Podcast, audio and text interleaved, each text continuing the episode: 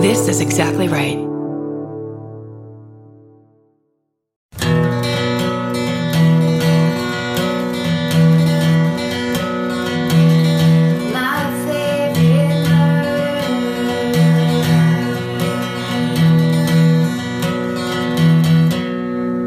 Hello. and welcome Welcome. to my favorite murder. The professional version of our Could you- podcast. It's the one you've been waiting for. the good one. You know, it's the NPR version where we're journalists, professionals. Oh, Oh, we're we're, we're did you say depressional? Oh, my God. No. That's I amazing. hi spinoff. What's up? We're professionals, It's depressionals. Time for the depressionals. Do you have to go into the office and you're super chemically bummed about it?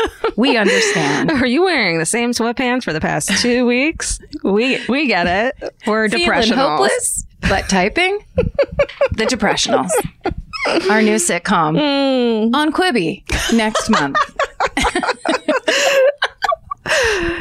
Poor Quibi. Poor no one will let Quibi. I No, know. everyone's bullying Quibi on the playground. I know. I mean, really, uh, Chrissy Teigen as a judge, I'm like kind of totally down for it.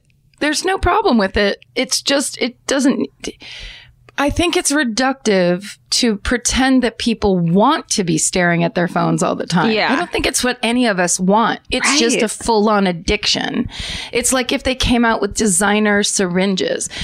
We, as the addicts, don't want that. It, we're now doing this because we can't go anywhere else. We're not trying to up our heroin game no, and like make it a luxury heroin game. no. I want something to look away from the phone for. That's Like, my dream. These days, watching TV is an escape from your phone. It's like not anymore a, a negative thing. this is a little hell machine Yeah. that we have to stare at in case Yeah. someone's a coming, but we don't want to. No, I'm having Yeah. a hard time just with the little bit I, a lot of it I am lately on my phone. Yeah, yeah, I agree. There's a lot of input um, and not a lot of positive. I mean, you know, you have to look for it. Every day is negative. Every day is a new negative. Here's a pause that I'll give you because Okay. my sister texted this to me yesterday and I thought you'd enjoy it. It's an interview with Bill Gates and the person asks, what are the skills today's students need to know to thrive in the world of 2030 and 2040? And Bill Gates hmm. said, for the curious learner, there are the best of time. These are the best of times because your ability to constantly refresh your knowledge with either podcasts or lectures that are online is better than ever. woo woo. Do you think Bill, Bill Gates, Gates is a murderina? That's basically him saying he's a murderino. Oh, this is my favorite murder. The podcast. Did we already say that? Oh. that? That's Karen Kilgariff.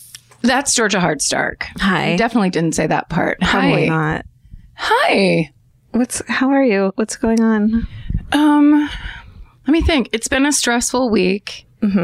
Um, but lots of, um, lots of kind of conversations with my therapist that are like, you know, I'm on a boat and the boat is on high seas, but that doesn't mean they're going to be the, it's going to be Oh. wavy forever. It's Yeah. just how it is now. A lot of These are the of shit. tide pools of your life. And right now you're in the tide pool with like really angry fish.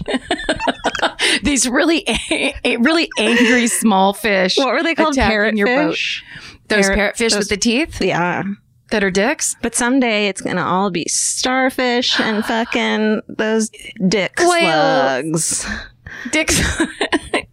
there's gonna be there's gonna be bit whales winking at you out of the corner of their eye because that's the only way they can look at you because they're so giant.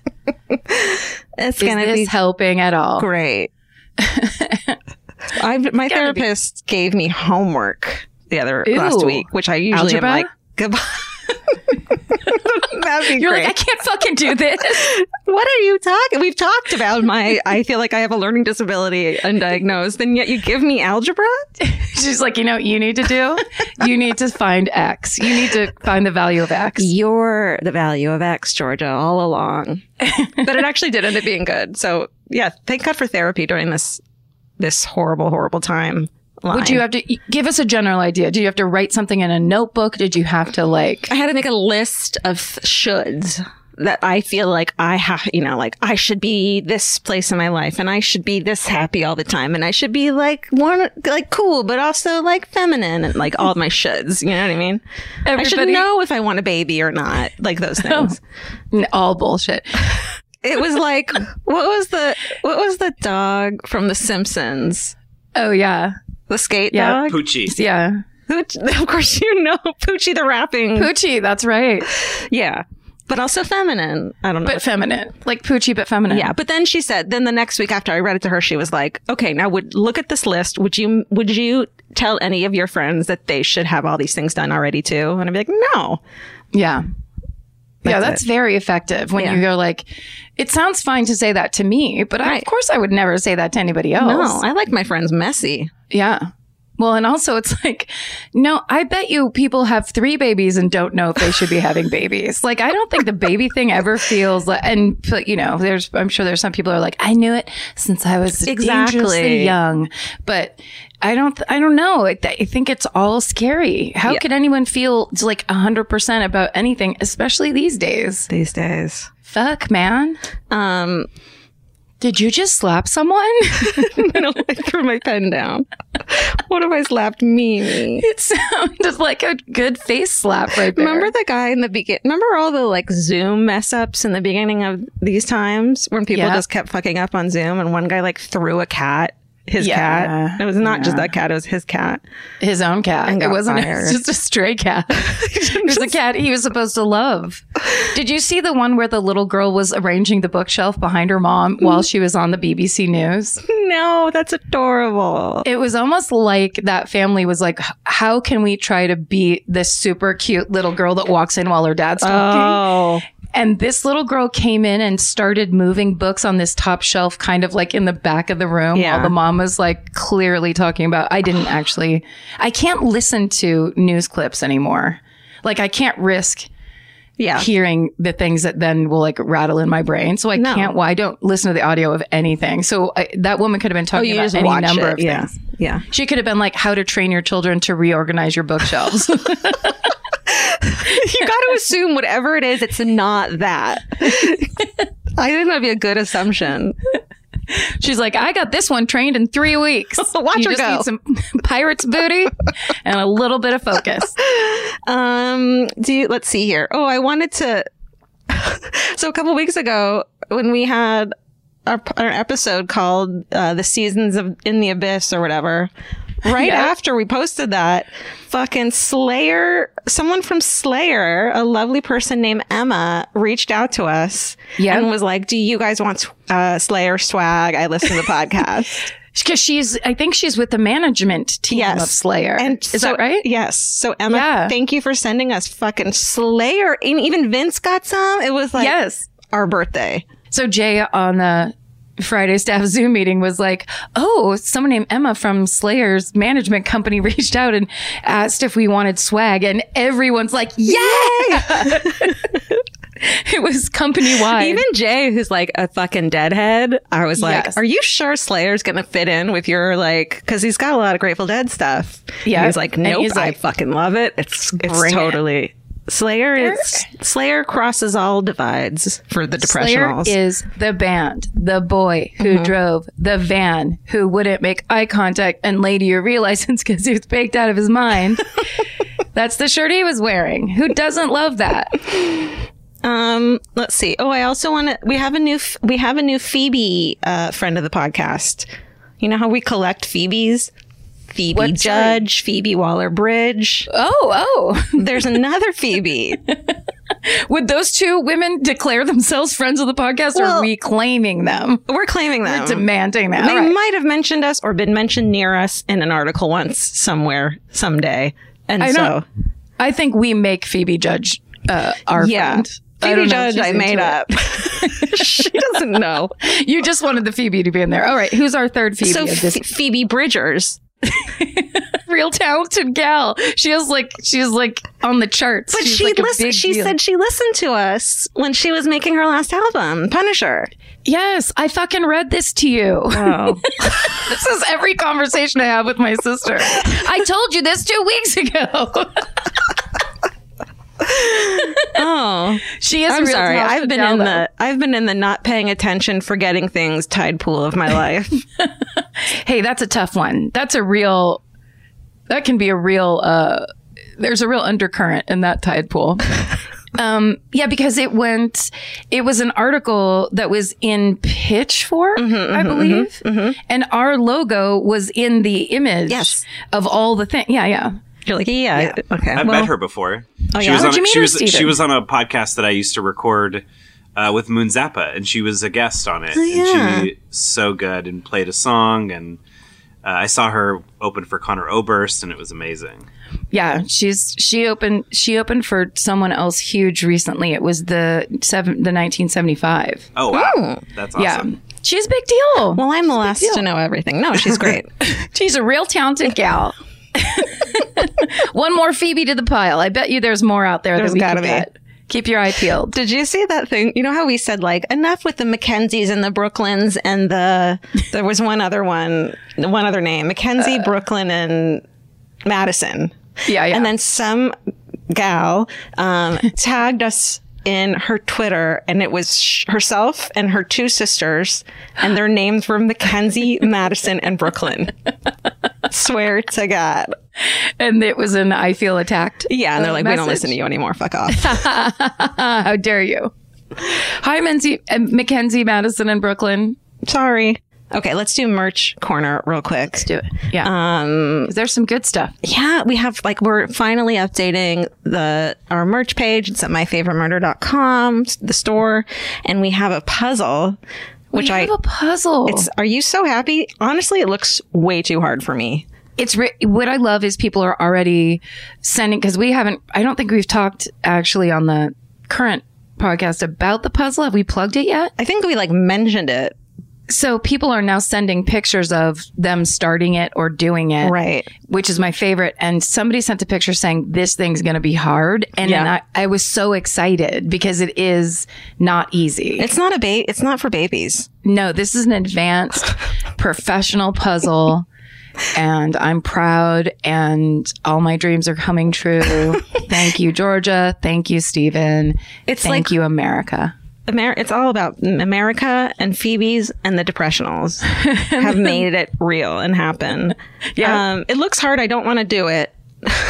No, you don't have to. You don't. But um, let others do it for you. No, it's exciting. It's so exciting though. And we, but I guess for me, we have koozies of that really cool thumbprint um, uh, design that I love Yeah. too. So that's I'll I'll take the koozies. You take the puzzles. Yes. Well, also, I like the puzzle because it shows a map of the United States that then has icons that show every uh, city where we've done. It, it, it's like a bunch of the murders that we've covered. Right. So like it's a little, little like bit of drawings and stuff that have Yeah. to like a you know this and a that. it's a little yearbook. It's a little three, four yearbook of all the things we've done so far. It's Yeah. very kind of fun and, you know, of course, about us. So that's exciting. Um, the puzzle, of course, was made by Jade Young, who did our merch, or like the really cool poster for our UK tour. Super talented and like obviously a puzzle freak because it's it's super hard. I mean, she didn't hand cut the pieces or anything, Sure. but yes, she designed this puzzle. Yes. She designed the heck out of it and she did it really fast. So She did great. Awesome. Thank you, Jade, for enabling us to have a, our own puzzle. You're our enabler. Go to myfavoritemurder.com to the store. Um, yeah. and get your our puzzle for your lake house. You know it needs it. also, now we have murdering of sweat pants and sw- like sweat. What do they call them? Lounge. They want to call them a lounging or a jogging set, but that's fucking Okay. sweat outfit. It's sweat. It's sweat. A sweatsuit for those who aren't that into sweating, Yeah. right?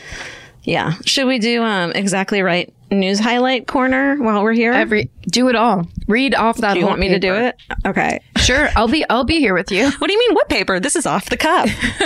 you know how I memorized this monologue last night. Um, so Murder Squad it, uh, this week they're they are doing the recent case of specialist um, Vanessa Guillen, which is a Yep. really I mean we've been following this on our own horrifying case um, Yep. out of Fort Hood, the U.S. Army base. It's so sad. Yeah. Condolences to her family and friends. So Billy and Paul are looking into that. and other unknown uh, causes of death cases there, which is very interesting and like, yeah, I can't wait to hear. I can't wait to hear that. That's right. Um, Bananas has Arden Myrin on, who's a really funny comedian. This podcast will kill you. They, Erin and Erin are covering radiation. I mean, the best. Who doesn't fucking love radiation?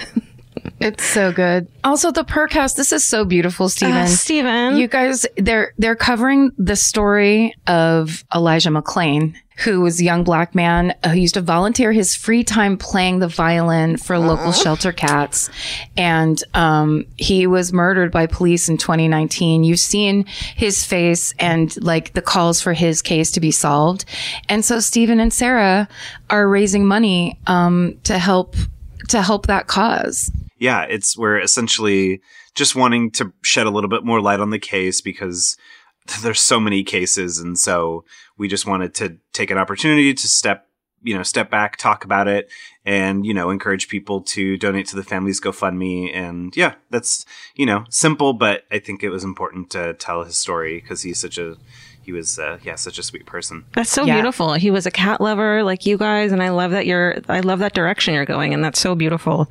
Um, Because you're right. It's like all of these unsolved or, you know, these, these cases of violence or whatever are coming to the fore. And it's just lovely that people are taking the time to kind of focus on them and, and help people focus in specific ways. I think Yeah. it's, it's really good. Are you guys still doing the fundraising? Thing? Yeah, the fundraising just started basically today. So essentially, if you go listen to the episode, there's more details. But if you donate to the family's GoFundMe and you know show that you donated, you basically get entered into a ra- um, into a random drawing where you can win uh, a copy of "Stay Sexy, Don't Get Murdered" uh, signed, and just some other Purrcast stuff and everything. And you know, it's it's not it's not an incentive to donate, but it's more of like a thank you. You know, we t- you know Yeah, for us, that's- you know, we for our listeners to you know just give back a little bit, which That's, That's beautiful, lovely. Stephen. Yeah. Thank you so much. Thank you to you and Sarah for doing that. And yeah, um, I, I I love keeping the attention on this, and that the police who murdered him need to be brought to justice. It's really important. And then the Fall Line, always doing incredible work. Their new series um, starts this week. It's about the Atlanta Ripper. Amazing. Really important.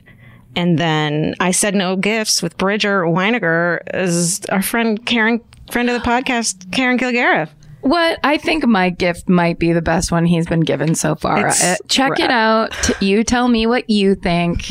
I think I won the gift competition. It's not a competition. It wasn't until you showed up. That's for sure. hey, uh, now it's on. That's right. Um, That's yeah, good we've got a nice. There's a nice lineup on exactly right uh, this week. Lots of entertainment, all different kinds. What do you need? Lots more to come. We're working on it. Oh, so much to come. Yeah. Going to be so exciting. Um, how, are you watching anything right now?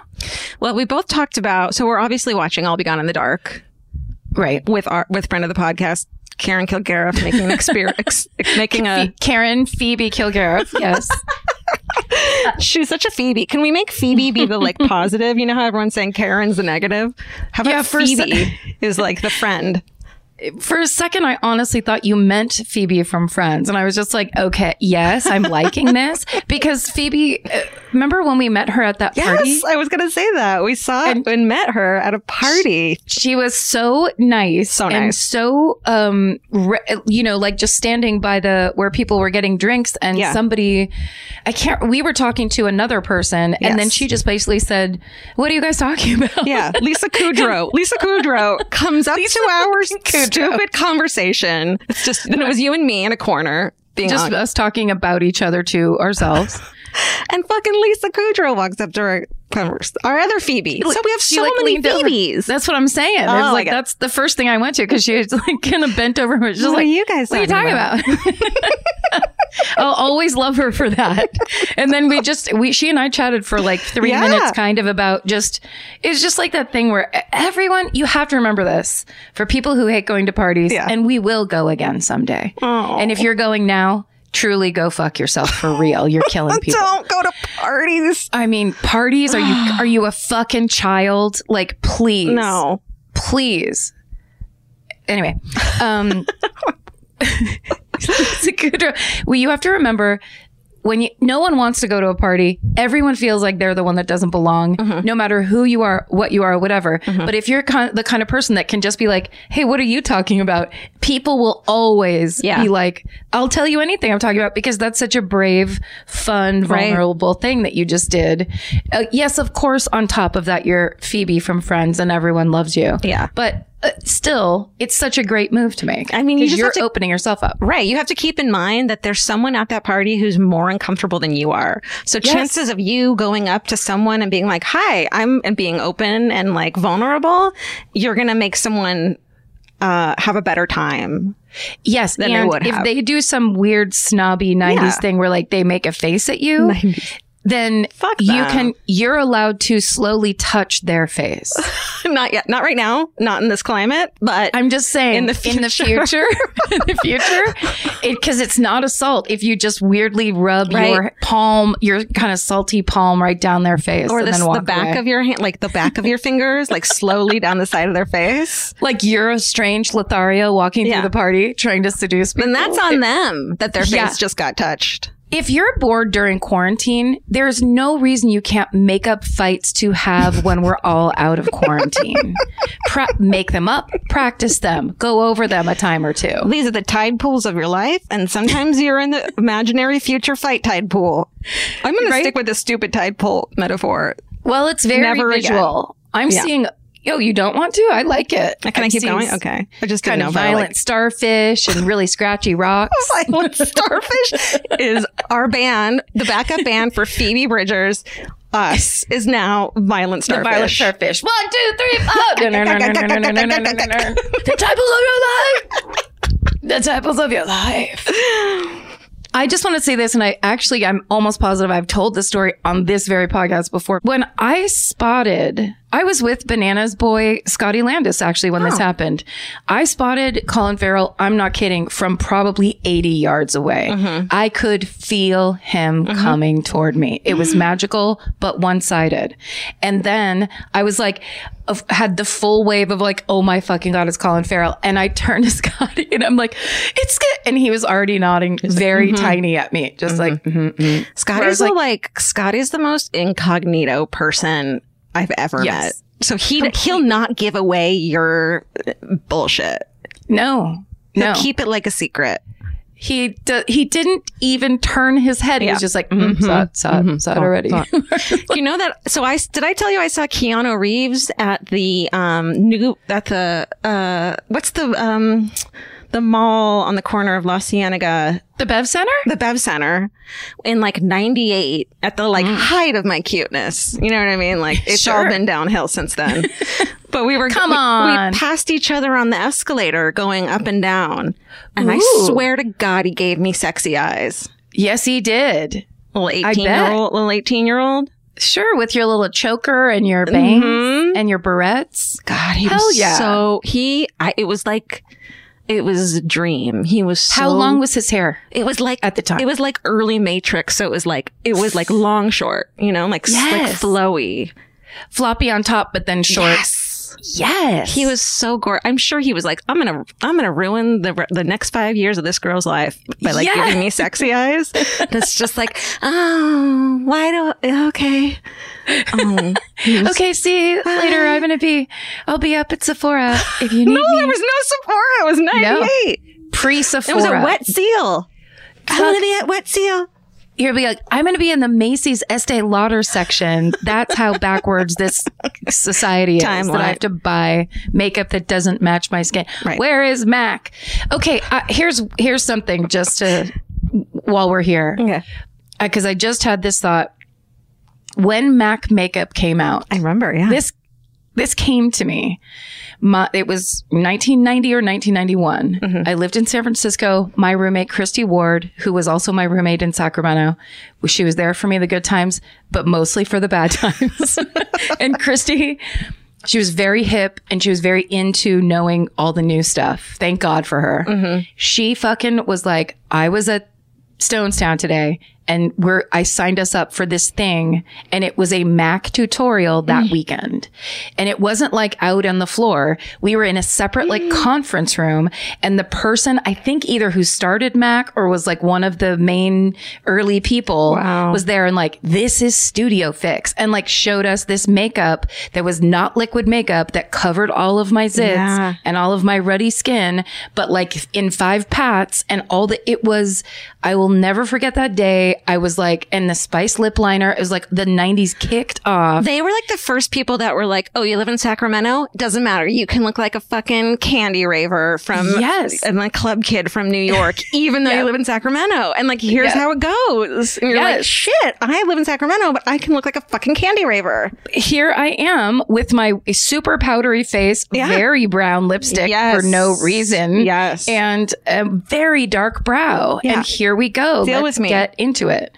It was, Deal with me. I just think that was such a, it was a it was a pivotal moment. Mac makeup was the reason. Christy Ward made it happen. Now, It do we have a photo we can put on the Instagram of this the episode?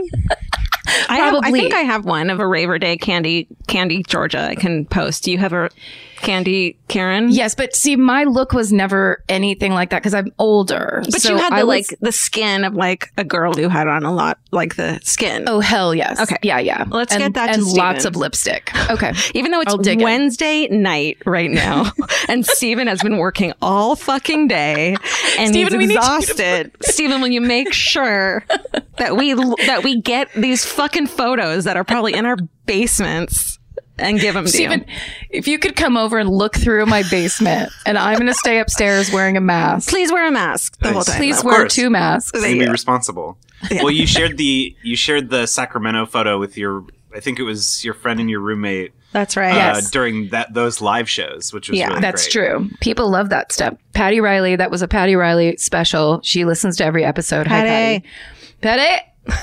Um, oh, and also she's the one that had the Nick Terry shirt and got stopped on the street in San Francisco by another Yeah. murderer who freaked out. Was like, "How did you get that shirt?" And she was like, Oh "They're online." I keep seeing on TV things happening and then just going, "Ah, the old days." And I it was know. fucking four months ago. Or like when you see on TV people like sitting near each other and being like, "Be careful, don't touch each other," and you're like, "No, that's not real. It's not real. it's not real. Um, and yeah, yeah.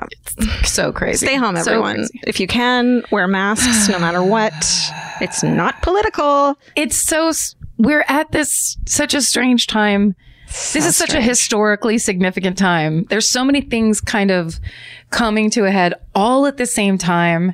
We're probably yelling we're preaching to the choir right now i like to think. Yeah. we're yelling at people that actually are wearing masks in their own homes alone. All their pets have Guys. masks on. They're like please stop yelling at us. We couldn't be more worried. But you know just in case there's some people on the edge or they're like well look i just need to go to this party or whatever. It's like there's much more to it than just you god Yeah. for fucking bid you consider that every Yeah. once in a while We know we're the depressionists. we're the depressionists who are also narcissists We're original partiers. Like all we want to do is go to a Target and a party. fucking we do our best work at parties we met at parties we just we destroy parties we left That's so many parties early Oh, that's so right. All right. remember Remember? there's what there's some party it was like a birthday party and you and i were like literally texting the whole time like are you going seriously because i'm gonna go but i'm gonna be mad if you're not there blah Yes. blah blah and we got there stood in the living room and, and i was like i gotta leave was it was it your party? It could have been your party. what, like at a bar was it one of those bar parties Maybe. where it's just like you know what i'm just too old to be doing this Yeah. i can't stand around with the I just kids love that about you have your close friends who are like, yeah, okay, goodbye. Like, or don't even they don't judge you for it, and not like, No. I didn't see you at the party. yeah It's like, no, Yeah, I no. know, I know.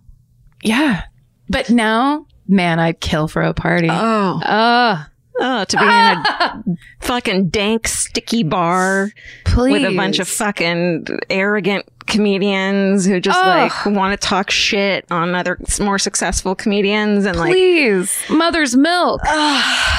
what a dream. I'd love nothing more. um isn't this Uh, podcast about murder? Oh, oh, Babe, yeah. I you guess said- babe, better- you said this podcast was about murder. Here's what I think we should start looking forward to: is how this podcast is going to begin to meld and merge out of a true crime podcast and into us tracking our own mental oh, decline. Okay. Right? All right. Yeah. What if I just stop taking all of my meds today? What if I start taking all of your oh meds? Oh Med switch. We don't recommend it. What happened? We're gonna do We it. switched Karen Kilgariff's non-medication for Georgia Hardstark's medication, and and then you're like, "Is this Folgers?" And you're like, "What are you talking about? That's not coffee. You're drinking fucking pond water. It's not coffee." No, it's not pond water. It's my tide pool water of insanity. I have to. These are the tide pools of your life. Uh, God help me. Who's first? Okay. It's me, right, Steven? Shit, shit, I didn't look it up. Oh, so Why I'm, don't you I'm care? off this week too. Um, what do you want? My meds? Yeah. um. Oh, because it was a live episode. Yeah, Uh, Karen is first. Yeah, she's on it. Guys. guys. Also, I wanted to mention that I saw Scotty Landes at a Shania Twain concert. We ran, in, we ran into each other. This was like two years ago. That nerd. Not you. It's fine. Ah, it's so perfect. Was he wearing a cowboy hat? No, he wasn't. I, would, I should Was have he said with yes a for the girl wearing a cowboy hat? Was he wearing a think so. Shania Twain shirt? I think so. Yeah. Oh, like a whatever. Shania Tam- Twain belly shirt. I swear to God, if you haven't listened to, to Bananas, those are two friends you're going to be excited Yeah. to have met. Kurt Totally. and Scotty. Good people. Love Okay. If you're like me, you're always looking for a story to dive into. Whether it's a family drama or a mystery to solve, the key to getting hooked is the details. I need rich visuals and intricate storylines, and June's Journey has that and more. June's Journey is a mobile mystery game that follows June Parker, a daring young woman, on a quest to uncover the truth about her sister's murder. This is your chance to test your detective skills because you'll play the game as June herself. Explore beautifully designed scenes from the 1920s, like lavish estates and gardens, and don't forget to keep an eye out for hidden clues. There are twists, turns, and catchy tunes, all leading you deeper into the thrilling storyline. And if you play well enough, you could make it to the Detective Club. There, you'll chat with other players and compete with or against them. June needs your help, but watch out, you never know which character might be a villain. Shocking family secrets will be revealed, but will you crack the case? Find out as you escape this world and dive into June's world of mystery, murder, and romance. It's all just one tap away. Discover your inner detective when you download June's Journey for free today on iOS and Android. That's June's Journey. Download the game for free on iOS and Android. Goodbye. Georgia, have you ever been blown away by the most simple dish at a restaurant, like perfectly scrambled eggs? Oh my God, yes, Karen. And then all I want to do is make that dish at home and eat it every day. well, you probably could, as long as you have the chef's secret ingredient, made in cookware. Made In was created to bring restaurant quality performance kitchenware to home chefs around the world. For years, they've built their business by supplying restaurants and top chefs with high end cookware. Some of Tom Colicchio's most treasured dishes at his restaurant Craft are made in Made In. Whether you're cooking for professional critics or just the critics you live with, your meals will benefit from the quality of made in products. Like their carbon steel cookware, it combines the best of both cast iron and stainless steel clad, so it's rugged enough for grills or an open flame. It's the MVP of summer cookouts and cook ins. What I really love about made in cookware is that it actually makes something like having a Memorial Day barbecue much more convenient because you can keep everything on the grill. If you need to throw, say, a pan of garlic up on the top while you're grilling your steaks on the bottom, it's strong enough, durable enough to do that. If you want to take your cooking to the next level, remember what so many great dishes have in common. They're all made in, made in. Save up to 25% this Memorial Day from May 18th through May 27th when you visit madeincookware.com. That's M A D E I N cookware.com. Goodbye. Georgia, this week I'm going to do the Grim Sleeper. No, you're not. Yes, I am. Damn, Yes, I Karen. It's coming been in so with long. a fucking heavy hitter. Why not, right? But the thing I will say again, which is what I've said before, it, you if you haven't seen Nick Broomfield's documentary, Tales of the Grim Sleeper, you it's absolutely for any true crime um, fan. It's such required watch viewing.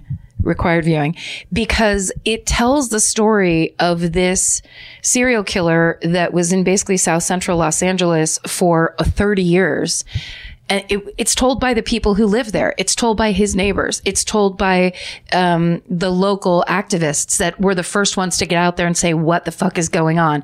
It's told by the people who lived it every day, and it's such a direct, like it's such a beautiful way of doing that.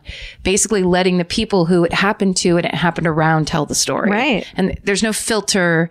It's really cool, and it's and you meet these amazing characters that literally Nick Broomfield just walks around like different neighborhoods in South Central and meets, introduces himself to people and lets them tell him the story. Yeah. It's amazing. And, and it's how it should be done. I love that. But for now, we'll t- I'll tell it this way. And uh, the sources, so of course, it's Tales of the Grim Sleeper, which is an amazing documentary by Nick Broomfield.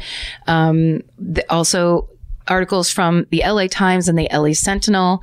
There's a couple articles um, in, from BuzzFeed that were written by a writer named Claudia Koerner, and um, then there's uh, information that I got um, from this 2008 LA Weekly article by a writer named Christine Pelisek. Um, that's amazing, and I'll talk about it later. Very cool LA Weekly moment. You know from growing up here, the LA Weekly used to be this kind of stalwart local free paper that that did amazing coverage on really big important things. They were in the book, in our book, I talk about how the LA Weekly are the ones that did the kind of like the cover story on Scientology and the Scientology. I, maybe I took this part out, but the Scientologists came around and took all the free papers and threw them away so no one could read their expose on the church. And this was in like the 90s. Yeah. When the church was kind of growing in popularity. And it's, fa- it's, Yeah. it used to be the LA Weekly used to be this amazing independent newspaper. It's, it got bought I feel like every town had this great alternative newspaper in the 90s where you could find out really find out about cool artists and cool things happening and bad things happening and shows and it just doesn't exist anymore, which is such a escorts in the back in the, the green pages. huge right party in the front. it's a real bummer. Good- really good stories in the front, and then you could get if you wanted a little company that night. okay, so let's let's start. It starts November nineteenth, nineteen eighty eight. It doesn't start here, but this is where we're going to get in. Okay. Um, because that's the night that 30 year old Enietra Washington is walking down the street in South Central LA on her way to her friend's house. They're going to meet up, get ready, and go to a party together. Um, again, don't you miss it. Um, so as she's walking, this orange Ford Pinto with racing stripes, fancy rims, and high end tires pulls up alongside her. So Enietra later will remember that the car looked like she told someone it looked like a Hot Wheels toy. Oh, The driver is talking to her through the roll down passenger window. He asks her where she's going, what she's doing. He tells her he, can give her a ride. Uh, she just says back to him, You can't just quote holler at me through car windows. You have to get out and talk to me. Um, so he does. He parks the car and hops out and again offers her a ride she remembers she said he is a short black man, probably in his 40s, and that he looked very clean cut, almost geeky.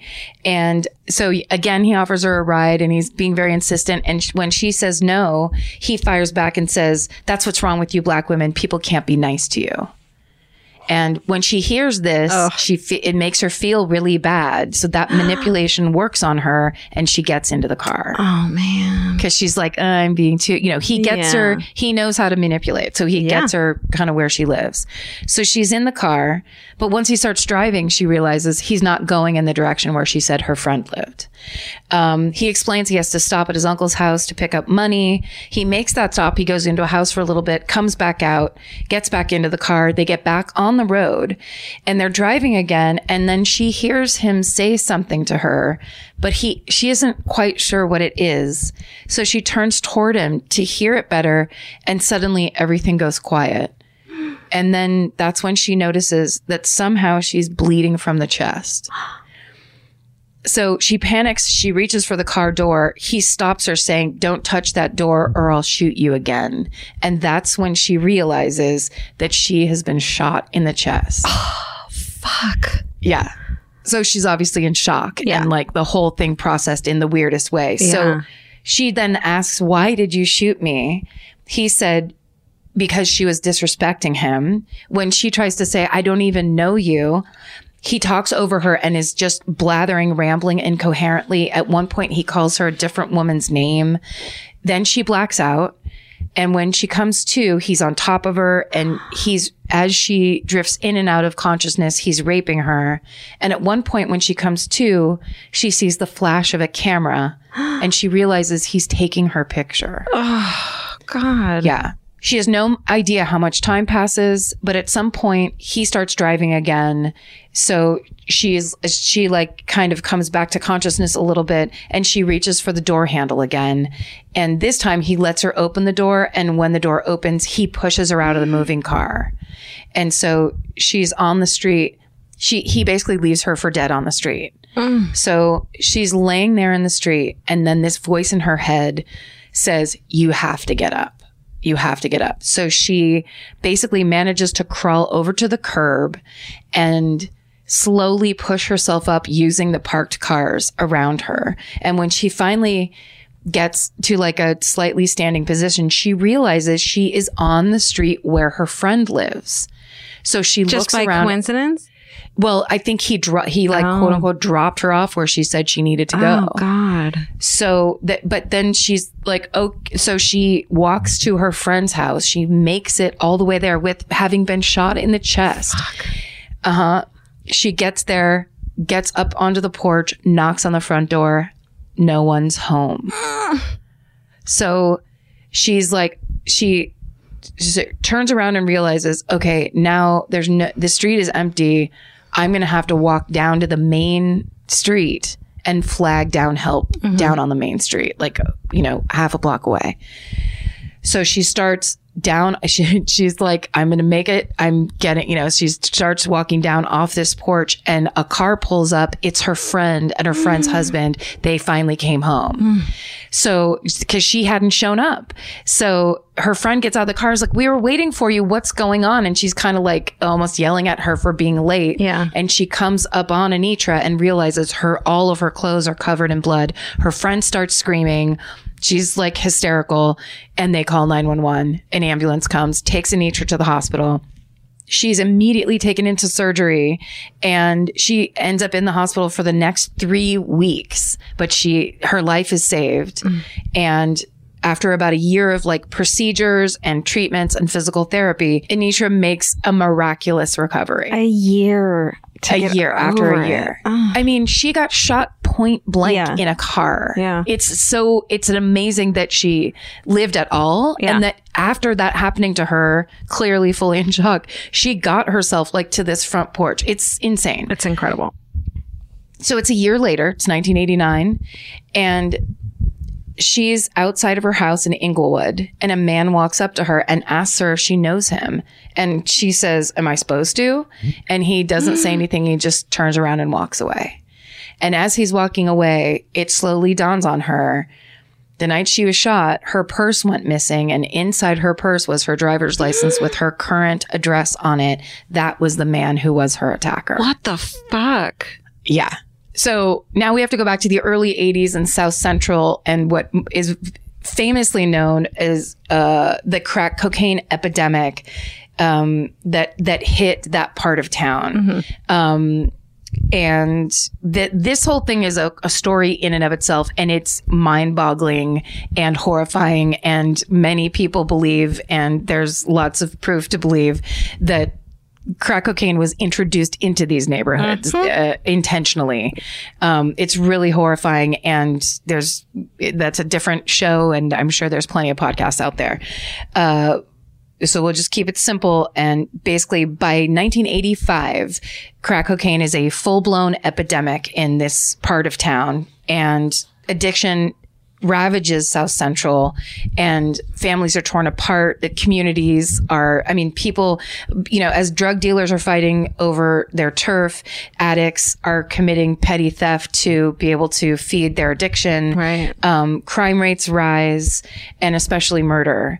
Um, so when the bodies of black sex workers start being found around the South Central area in alleyways, on roadsides, in parks, even in schoolyards, these deaths are written off as being either drug or gang related or, you know, basically they're written off as collateral damage. Right. Um, so basically the crack epidemic, it becomes the perfect cover for one of Los Angeles's, what will end up being one, one of Los Angeles's worst serial killers ever, if not America's. So through the mid 80s, more than 20 murdered women, the bodies of more than 20 murdered women are found, but many, many more go missing. Hmm. And there's, and many more murders happen. These are just the ones that basically are all connected to each other and eventually connected to this killer. But that doesn't mean that, uh, and black women and especially black sex workers were showing up dead constantly. Right. So among these victims is 29 year old Deborah Jackson. Her body is found on August 10th, 1985 in an alley near West Gage Avenue in the Vermont Slauson area of South Central. She has three bullet wounds in her chest and ballistics will later determine that they have come from a 25 caliber handgun at close range. Um, almost a year to the day later, August thir- August 12th, 1986, the body of 34 year old Henrietta Wright is found in Hyde Park. And then just two days after Henrietta's body is found on August 14th, Thomas Steele's body is found in the middle of an intersection. And they believe his death is connected to Henrietta's murder, but police never find solid evidence to actually back that up. That's just what people nearby believe mm-hmm. and that that know. Essentially, all of this is kind of feeding that idea that these black communities are simply quote unquote prone to e- uh, illegal or criminal activity. Right. It's dismissed. Right. And, and just all, all kind of piled together. Like it's the same as, it's the same kind of crime that's happening as gang, the gang shootings or, or drug dealing. Um, instead of clearly a series, a, a series of murdered women with the exact same MO every time. Um, and that basically gives the LAPD a free pass to turn a blind eye to these horrific murder- murders. Um, it's later discovered that the LAPD would classify these murders as being NHI, uh, which is short for no humans involved, because they were women of color, because they were sex sex workers, because or or and because they were addicts. They're not even human to the Yeah. to the officers of the law who are supposed to serve and protect. Yeah. It's, I mean, it's unimaginable. And it's the kind of thing, again, in this documentary, and you have to watch it because it's, there's people that speak on this where there's this woman who is a local activist and she's talking about, um, that, you know, people were talking about, well, why, why didn't this guy get caught and why wasn't anything reported? And she's like, you can't, as a black person, just walk into your local police station and say, I have something I'd like to talk to. She's like 99% of the time, that's going to end very unpleasantly for you. People don't you know, that's years and years of that kind of hideous treatment that obviously they're not going to be running to the police to say we need protection because they're not getting it. I mean, this is the epicenter of Rodney King and the riots. This is, yeah, Which actually gets covered, and then we've talked about this in the OJ Simpson yeah, 30 for 30. yeah. That's incredible. That kind of links all this up of uh, of um, what was happening down here and the way this this town has been segregated, and yeah, and the systemic racism that went into all of that. Okay, so there are leads in these cases. There are um, pieces of evidence that when these bodies are discovered that are running um, throughout each case. So, so for example, there's reports of a 1984 dark-colored Buick Regal, um, reports of a late model Plymouth station wagon, and reports of an orange-colored Ford Pinto. But they're if they're followed up at all, I mean, they're barely followed up. Nothing is really ever chased down. Um, and even though they question a number of suspects, they end up ch- like the theory becomes that there's something called the Southside Slayer, which was more of like a quote evil force than it was one specific killer. Wow. Which that doesn't even make sense. Like, and it's basically just kind of saying bad stuff is happening over there. And, Yeah. You know, there's not a lot we can do about it, which is totally insane. Yeah. So Margaret Prescott, who is a local uh, radio host, she has a radio show called Sojourner Truth, and she's outraged. She knows that these victims, because these victims are black women, most of whom, are sex workers or struggle with addiction, that the LAPD is just blatantly neglecting their cases, uh, and she refuses to let them get away with it anymore. Um, so in 1986, Margaret joins forces with other local activists, and she forms the Black Coalition Fighting Back Serial Killers. Um, Like she So knew it wasn't like it's a force. She's like, we're fighting a serial killer. Everyone Yes, fucking knows. she said, and there's an amazing. She's in the Nick Broomfield documentary. Right. She's she's incredible. And at one point, she says, in the 80s, we at one point we had a count of 90 women, but only 18 of them made it onto the books. Holy so this wasn't the story that was actually when the story even got told at all. The numbers were reduced so much, and she's but she was like, yeah, this is this is outrageous. Yeah. So they start printing up. um uh, flyers and handing them out in front of grocery stores. And you see there's there's footage from the 80s of this of this coalition the black coalition um uh, fighting back serial killers, they're just going around flyering and saying, "Did you realize these women um, were found dead? Did you know there's a serial killer in this neighborhood?" They're just going and telling other women, "You need to be aware." And they just had to do it grassroots by themselves because, of course, it wasn't on the news. Nobody was talking about it, Yeah. and nobody was treating it seriously. So together. Um, the coalition hands out flyers and they inform the community about the serial killings. They demand that the police and city officials prioritize the investigations of these murders. They fight for more resources in South Central and they fight to get the media to stop dehumanizing the victims just because of the jobs that they hold or the addictions that they have. Yeah. So despite the coalition's best efforts, the LAPD negligence enables this killer to continue murdering vulnerable black women for the next two years. So on January 10th, 1987, the body of 23 year old Barbara Ware is found inside a trash bag in the central Alameda area. And Barbara Ware was the third official victim that they knew. So at that point, because she also had um, gunshot wounds, at that point they knew it was a serial murderer. Um, but they didn't, and they talk about this in the documentary. They didn't tell anybody, and they didn't treat it that way.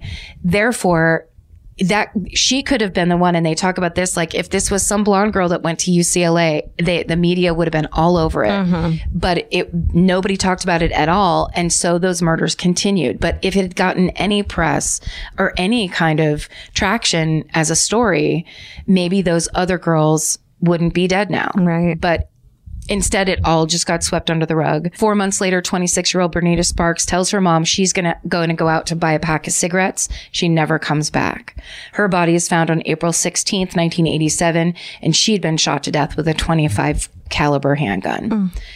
On Halloween of that same year, uh, 26 year old Mary Lowe says goodbye to her mother as she heads out for a Halloween party. Her body is discovered the next day, and she'd been shot to death. Mm. On January 30th, 1988, the body of 22 year old Lucretia Jefferson is found in the Westmont area. And seven months after that, the body of 18 year old Alicia Monique Alexander is discovered on September 11th of 1988. And both of these young women have b- been shot by a 25 caliber handgun. And it's the eighth murder in three years with the exact same MO. Mm. So, in the case of Monique Alexander's murder, eyewitnesses tell police they saw her get into an orange colored hatchback on Normandie Avenue. Shit. And that's the same type and color of car that witnesses tell police Mary Lowe got into the year before. The, the lead is never followed up on. Monique's father, Porter Alexander, uh, told the LA Weekly that the investigation of his daughter's death was, quote, a big mess. They didn't put forth any effort and they didn't show any aggressiveness about it. Um, which obviously they, they actually they started a task force to be to work on the cases that they called this the task force actually calls this series of killings the strawberry murders because strawberry is slang for somebody who's who sells does sex work for drugs Really? so yeah yeah that's like that's that's what they call i mean the the level of just a total lack of care or Yeah. respect or anything is is just monstrous so aside from determining that all eight murders were committed with the same 25 caliber gun nothing comes of of establishing this task force. Until 1988 when the killer meets Enietra Washington and like the eight victims before her the eight known and on the book victims we should say she's shot with a 25 caliber handgun after getting into an orange hat- hatchback but because Enietra survives her attack she's able to provide police the first eyewitness description of the killer. She tells him he's a black man who looks to be in his 30s with short hair and a geeky clean cut appearance. And she also describes his car in detail. It's an orange Ford Pinto hmm. with racing stripes, rims, and high end tires. After Enietra's survival and her identification of her attacker, the murders of black women in South Central committed with a 25 caliber handgun suddenly stop. Mm. But that's not because the serial killer has stopped killing. He's just changing his MO. Shit. So for the next 14 years, LA undergoes some drastic changes. While drug addiction does remain a public health issue, the crack epidemic begins to subside, um, and crime rates begin to go down. And LA becomes the second safest city in the United States. But that has a lot to do with the intense police violence and police brutality and the tactics that they used, um, which again is a whole different show Yeah. But essentially the the the crack epidemic is is waning a little bit so because the crime rates are coming down it's it's more obvious when like strings of murders happen right. now Right. so in 2002 a 15 year old girl named Princess Berthomieux is living in foster care. Um, and she often runs away and makes money for herself through sex work. When her foster mom reports her missing on De- December 21st, 2001, she is not seen again until her body is found strangled in an Inglewood alley on March 19th, 2002.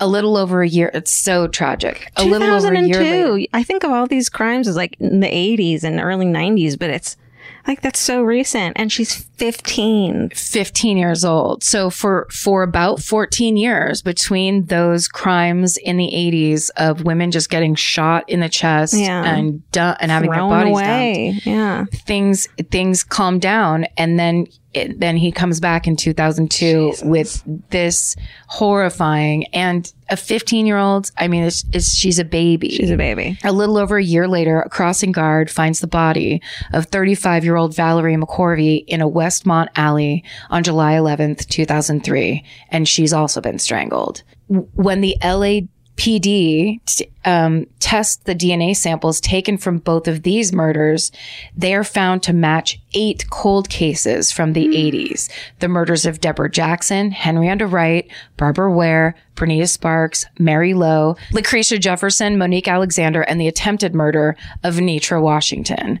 So um, newly appointed police chief Bill Bratton considers making a task force in 2004 to investigate these connections and these cold cases, but an unnamed colleague allegedly dissuades him from doing that. The connections and the potential leads in these murders and the proof of the existence of an active serial killer in South Central are basically ignored until 2007.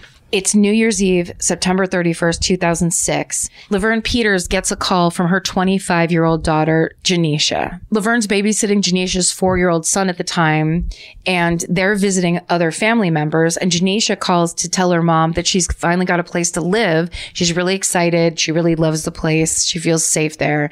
The next day, January 1st, 2007, a homeless man who's looking through a dumpster um, on Western Avenue finds Janecia's body wrapped in a garbage bag and sealed with a twist tie.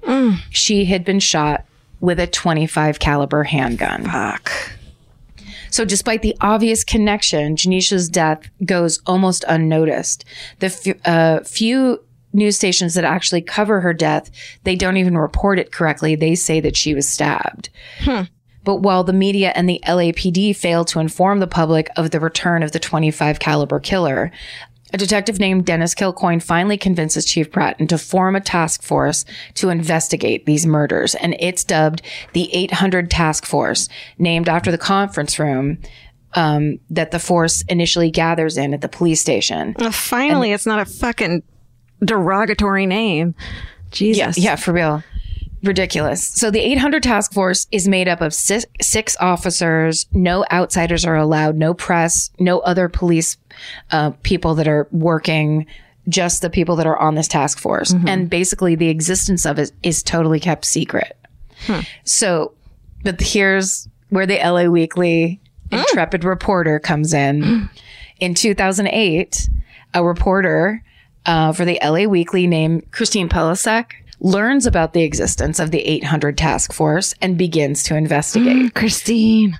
Christine publishes an article on August 27th, 2008, and it's the first anyone in Los Angeles reads in the general sense in the in the mainstream media, mm-hmm. which is a free the LA Weekly, Yeah. you know, the free local paper about the fact that a serial killer has been on the loose in South Central since 1985 I mean, it reminds me of Michelle McNamara so much. completely Right. well listen um, along with her thorough details on the each murder christine also delivers a scathing critique of how poorly the lapd and newly appointed mayor antonio villagrosa has handled the entire ordeal she writes the following there has been no big press conference by Bratton, who recently weighed in on Lindsay Lohan's love life.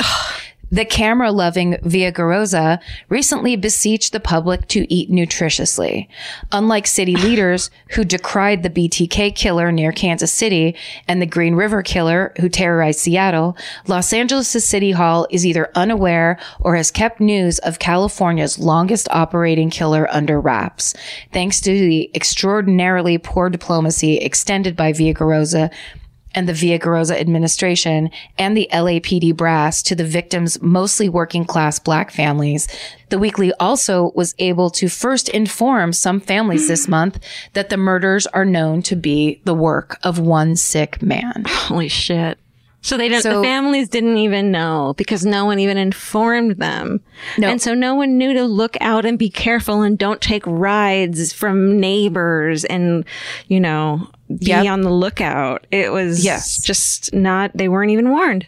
Nope, there was no word on it. And in fact, it's Christine herself, not the police, who coined the killer's nickname, the Grim Sleeper, because of his very abnormal 14 year hiatus. Damn. Okay. So now we have, we will go to uh, an email sent to us by a murderino. Hi, Karen Georgia and your cult family of pets, and hmm. Stephen.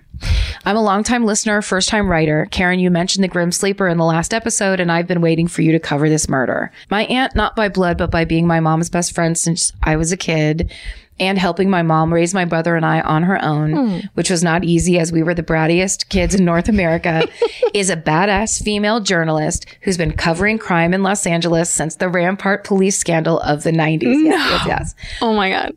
Growing up, she was always my idol because she was funny, pretty, bought me smoothies, and would talk to me about her stories. Hmm. Now we bond over murder stories because murderinos abound. In 2008, she ferociously began to hunt down stories of nine murders of sex workers in South Central LA that had gone unsolved and cold since 1988. She discovered two new murders in 2002 and 2003 that had been DNA connected to the murders of the 80s. When this murderer resurfaced, LAPD wasn't paying attention or adding manpower to the case because it wasn't going to win them any political points. And mm-hmm. my aunt Christine Pelisek wrote a huge expose calling them out for the lack of attention paid to what appeared to be one of the worst serial killers in Los Angeles history. Christine dubbed this murderer the Grim Sleeper because of the 14 years he had seemingly spent not actively killing in Los Angeles. She pointed out that these cases, had these cases been in Westwood or Brentwood, white wealthy areas, there's no way police would have ignored a serial killer striking again. She humanized the stories of the residents of the South Central community who had their family members murdered, and she called the fuck out the mayor of the mayor. she called the fuck out of the mayor. She also pointed out the need to use DNA testing on old cases. Like Michelle McNamara with the Golden State Killer, Christine's articles brought attention to the case and put pressure on the city to do something. This led to a break in the case with DNA. I'll t- get to that in a second. She wrote a book about her experiences called The Grim Sleeper, The Lost Women of South Central, which was published in 2017. Mm. And they even made a cheesy, great lifetime movie about it. No. Mm, I had no idea. I'm so proud of her and her work to shine a light on a community of people whose safety wasn't valued. My dad passed away last September, and when he passed, Christine told me how he'd been her editor and had seen her talent at the LA Weekly in the 1980s. I like to think about his legacy in me, so I want to brag to the world about her amazing talents. Love, Kelly Murderino Cole. Did that get you? Sorry. So suddenly now, because of this article, there's real pressure um, to solve this case. But when they, the DNA samples are taken from the victims and run through the state offender and federal crime databases, there's no matches. so they turn to familial DNA testing. Yes. Now remember, this is 2008, 2009. Early. So still, it was still super early. yeah. And familial testing of is the kind where the sample has at least 16 markers matched to another sample in the database. So it's enough to implicate a close relative of a person in that database. So if there's someone with similar DNA who's already been convicted of a crime, there's a good chance that that person's relative could be a viable a viable suspect. Now, this kind familial DNA testing is controversial, mm-hmm. and at the time, the Attorney General was Jerry Brown for California, and he was up for reelection. Mm-hmm. So he didn't want to attract any negative attention. So he didn't do the familial DNA testing until a little bit late, till after he was elected Okay. or till uh, yeah, so till after he was reelected. So eventually, he does rule that familial testing can be used if other avenues have been exhausted and if the criminal presents a clear and present danger. So finally, Okay. in 2009, familial DNA testing is conducted on this cold case and they get a hit. Yes. Uh, a close familial match is found in a man named Christopher Franklin who had just been convicted of a felony of a felony weapons charge the year before, and this leads police to a new suspect, Christopher's father, 57-year-old Lonnie Franklin Jr., a former garbage man for the city of Los Angeles. Such a good cover because you can get rid of bodies so easily that That's- way. And he was a garbage man in the 80s when it was still this system where it was the city dumps. Yeah. And like uh, there was no, the technology was not there in any way. And he had had access to a play, uh, basically the hugest dumping ground that where no one So how many would bodies? find someone. How many bodies were just never found? Well, they start following um, Lonnie Franklin Jr. and they realize um, he frequently drives along streets that are known where sex workers um, are known to walk, and so they need to be certain that they it's him. So an undercover cop poses as a busboy at John's Incredible Pizza in Buena Park. Fuck yeah. It's the name. That's not my opinion. That's the name of the pizza place. Um, and they know Lonnie Franklin Jr. is going there for a birthday party.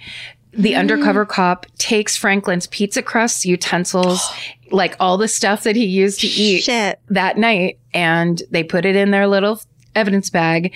And the investigators uh, extract his DNA. And when forensic runs their analysis, they find a perfect match.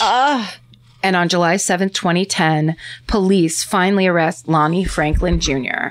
When they search his home, they find the 25 caliber handgun that was used in many of those killings in the 80s. It's just there in his house. yes, he still has it. That's how But cocky even- he is. He like didn't even try to get rid of it.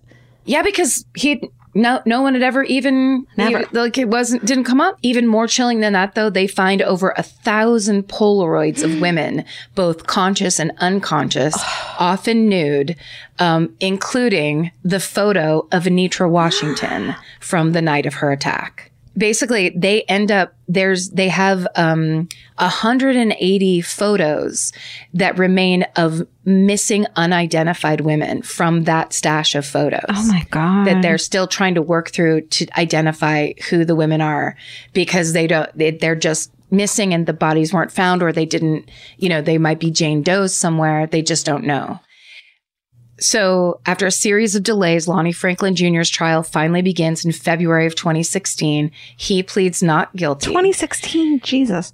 yeah. In her opening statement, Deputy District Attorney Beth Silverman explains that uh, survivor Enietra Washington will give testimony about her attack that will provide a blueprint to the fate of the 10 other victims who have no voice. Then Enietra takes the stand and tells the story of her attack and survival in full detail to the court.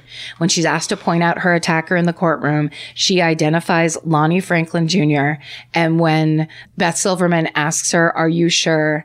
Enietra says 100%. Oh my god. Uh, the prosecutor also reveals that in the 70s, Lonnie Franklin Jr. was um, stationed at an army base in Stuttgart, Germany, where he was dishonorably discharged for participating in the gang rape of a 17 year old German girl. Oh my god. And then that girl, now a grown woman, takes the stand and testifies against Lonnie Franklin Jr.'s character. She flew in from Germany to testify. Holy shit.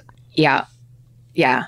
On May 5th, 2016, the jury finds Lonnie Franklin Jr. guilty on 10 counts of first degree murder and one count of attempted murder. He's sentenced to death on August 10th, 2016, exactly 31 years after the body of Deborah Jackson was found. Hmm. He is on death row at San Quentin until March 28th of this year No. When he is found unresponsive in his prison cell and Lonnie Franklin Jr., the grim sleeper, is found dead at 7:43 p.m. He was 67 years old. So, while investigators were able to confirm that Lonnie Franklin Jr. did indeed murder Deborah Jackson, Henrietta Wright, Barbara Ware, Bernita Sparks, Mary Lowe, Lachrica Jefferson, Monique Alexander, Princess Berthomieux, Valerie McCorvey and Janecia Peters and attempt and attempted to murder Nitra Washington. They unfortunately could never confirm beyond a reasonable doubt that he murdered Thomas Steele, but it is widely believed that he did. Mm. Because of the gross negligence of the LAPD and their blatant disregard for black lives in southern in south central Los Angeles, we will never know for sure how many people were murdered by Lonnie Franklin Jr. It's possible that he could have murdered as many as a hundred women, if not more. In December of 2010, the LAPD released 180 Polaroids to the public in hopes that someone might be able to identify the women in them. So far, there have been no additional confirmed identified victims. And that is the story of Los Angeles serial killer, the Grim Sleeper, Lonnie Franklin Jr. Wow. Yeah. Great Just- job. Great job.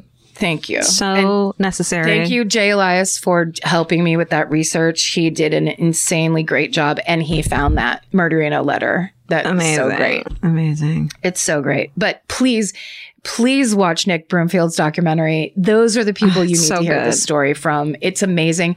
Pam, who is the woman he meets on the street that basically becomes his sidekick in the movie, she is She's such the best. she is the greatest person and and it's just such a such a way better way to tell the story of this the people that lived in that community that knew him his Mm-hmm. neighbors um he, and also when they finally did like you you see a map his house is in the center it's like a clock where all those the confirmed um victims of him it's like a clock it's just all around Well, he like, had easy pickings. He didn't need to go into other parts of the fucking city. Like he could just drive a block away and fucking get a victim and and take 30 fucking years to be caught. Yeah. And ex- exploit this situation that was already so tragic, you know, Right. and so unfair. That's one of the first ones Vince and I watched together and Vince is not into true crime. Like he gets really freaked out by it, but he talks about it to this day cuz it's just such a good documentary and so, it's so good. Hey, Karen, you know that feeling when you're stressed out and your heart starts to pound and your mind is racing? I do. I know it well. Well, while there's no cure for stress, therapy can help shape your response to it. And since May is Mental Health Awareness Month, there's no better time to try Talkspace. When you sign up for Talkspace, you'll receive a personalized match with a therapist or psychologist, typically within 48 hours. Forbes rates Talkspace as the number one online therapy platform, plus, their licensed professionals are in network with almost all major insurance companies. Once you meet your therapy goals, or if you want to cancel for any reason, Talkspace will provide you with a prorated refund for unused time. I feel like these days people understand the importance of therapy, but the difficult part is just taking that first step. It took me months to make my first therapy appointment. I was so scared. I had a lot of ideas in my head about it. And that's why I think Talkspace is such a good idea because making it so approachable will just get you there sooner. Then you can actually get in there, figure out what you need, talk to an actual professional, and be on your way to solving some stuff that you might want to solve. To celebrate Mental Health Awareness Month and the power of talking it out in therapy, Talkspace is offering our listeners $80 off your first month with promo code SPACE80. Go to Talkspace.com slash MFM and use promo code SPACE80. To match with a licensed therapist today, go to Talkspace.com slash MFM and enter promo code SPACE80 and get $80 off your first month and show your support for our show. That's Talkspace.com slash MFM. Enter promo code SPACE80. Goodbye. There's something about the sound of an old timey cash register that really takes me back. I know. It sounds like someone is about to hand me an ice cream cone, but it also sounds like we just sold some merch. That's right. And if you're a Shopify user like us, you know that this sound means you just made a sale. Shopify has helped millions of businesses sell their products online, but did you know they also offer the same support for brick and mortar stores? From accepting payments to managing inventory, they have everything you need to sell in person. So give your point of sale system a serious upgrade with Shopify.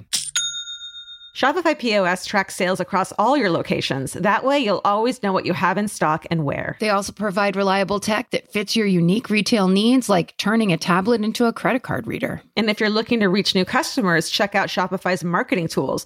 They're easy to use and they integrate with all social media platforms. With Shopify, we have a powerful partner for managing our sales. And if you're a business owner, you can too. Do retail right with Shopify. Sign up for a $1 per month trial period today at shopify.com slash murder.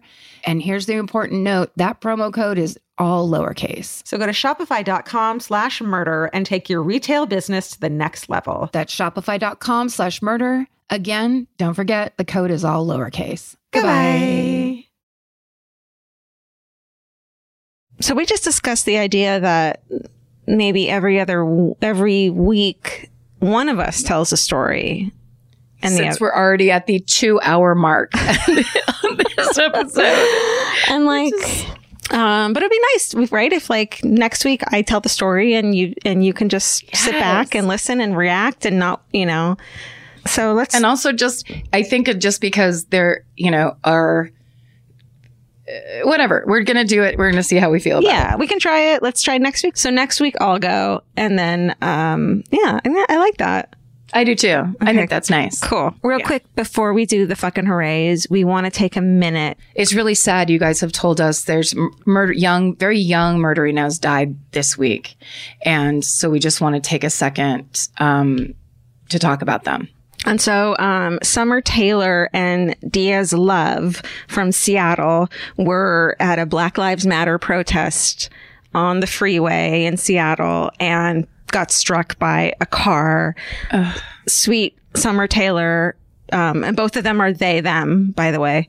Mm-hmm. Um, Summer Taylor passed, sadly, and Diaz Love is still fighting for their life. And, um, but I believe they're awake and, um, and getting through it. So sending them our love. Yeah, Stephen, can you do? Will you mind finding? Uh, there's got to be a GoFundMe. Yeah, yeah, I'll find those for for them. And, there is, and we'll, yeah, yeah. Let's put that on the website so that people can um, support and help out because that's you know, God, that's That's It's such an awful thing to happen. tragic. And then on top of everything else, then you have you have to worry about medical bills. Right. Like, it's just so much for people to deal with. and so horrible. they're both big advocates um, for human rights. And I know Diaz is fighting, so send them um, your thoughts and love.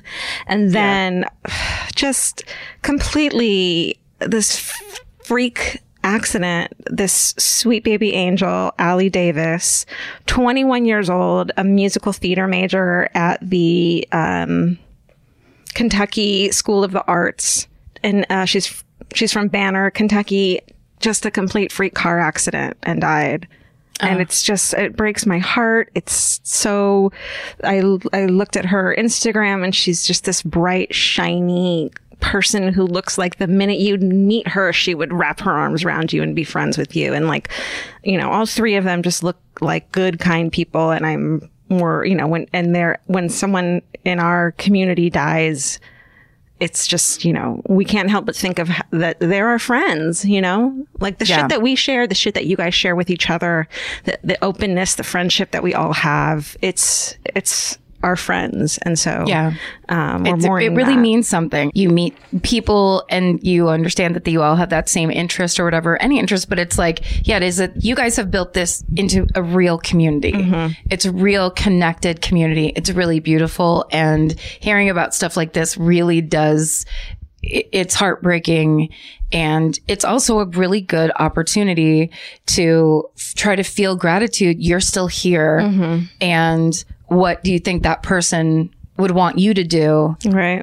in the fact that you're still here and you're still living? What can you do? E- either to honor their memory if you didn't know them at all then to then to you know live maybe a little bit better or a little more consciously um yeah. because like the the idea that people get hit by a car because they were out protesting uh against the brutality and violence against black people is really meaningful and really um it's it's really quite something. Yeah. and you know. Definitely. Yeah. so summer taylor diaz love allie davis they're all in our hearts. Yeah. And uh, we're thinking about every their friends and family and and what a huge tragic loss. I have actually a really good one um to kick off our fucking hoorays yeah. um because it also is about some murderinos okay um, with some very good news. So this was sent. Um, this was sent by Eric Clemenson. It said it was to me and to my favorite murder. It said on Twitter, this couple bonded over MFM and as a protest got married in front of the burnt third pre- precinct in Minneapolis. Oh my god, I saw a picture of that. What is it? Yes. Okay. So Alexis Hamblin and Selena Burnt um, got married, and after being together for four months, and so they it, there's a long article on City Pages. Um, you can look it up, citypages.com. Uh, that's about this, but it's the cutest picture, and it says here Hamblin and Burnt met on Tinder, bonded over a shared love of My Favorite Murder, and dated for about a year before they got engaged this Valentine's Day. It's so sweet. And look at look at how cute. Wait, sorry. Yeah, right there. Oh, sweethearts with the like flower crown. They hung a flower heart. Um, it's the burnout police station. How many? How many years is four months in quarantine? Oh, dude, they've been going out for seven years. Congratulations, you guys! We're uh, honored to be a part of your of your City Pages wedding announcement. That's right. Invite it. Please, please invite us to the wedding party when it happens, and we'll In Cabo. we'll slip out early. Yeah. Okay. Um, mine is from someone named uh, Livster, L I I V S T E R R. And it says, I have a fucking hooray.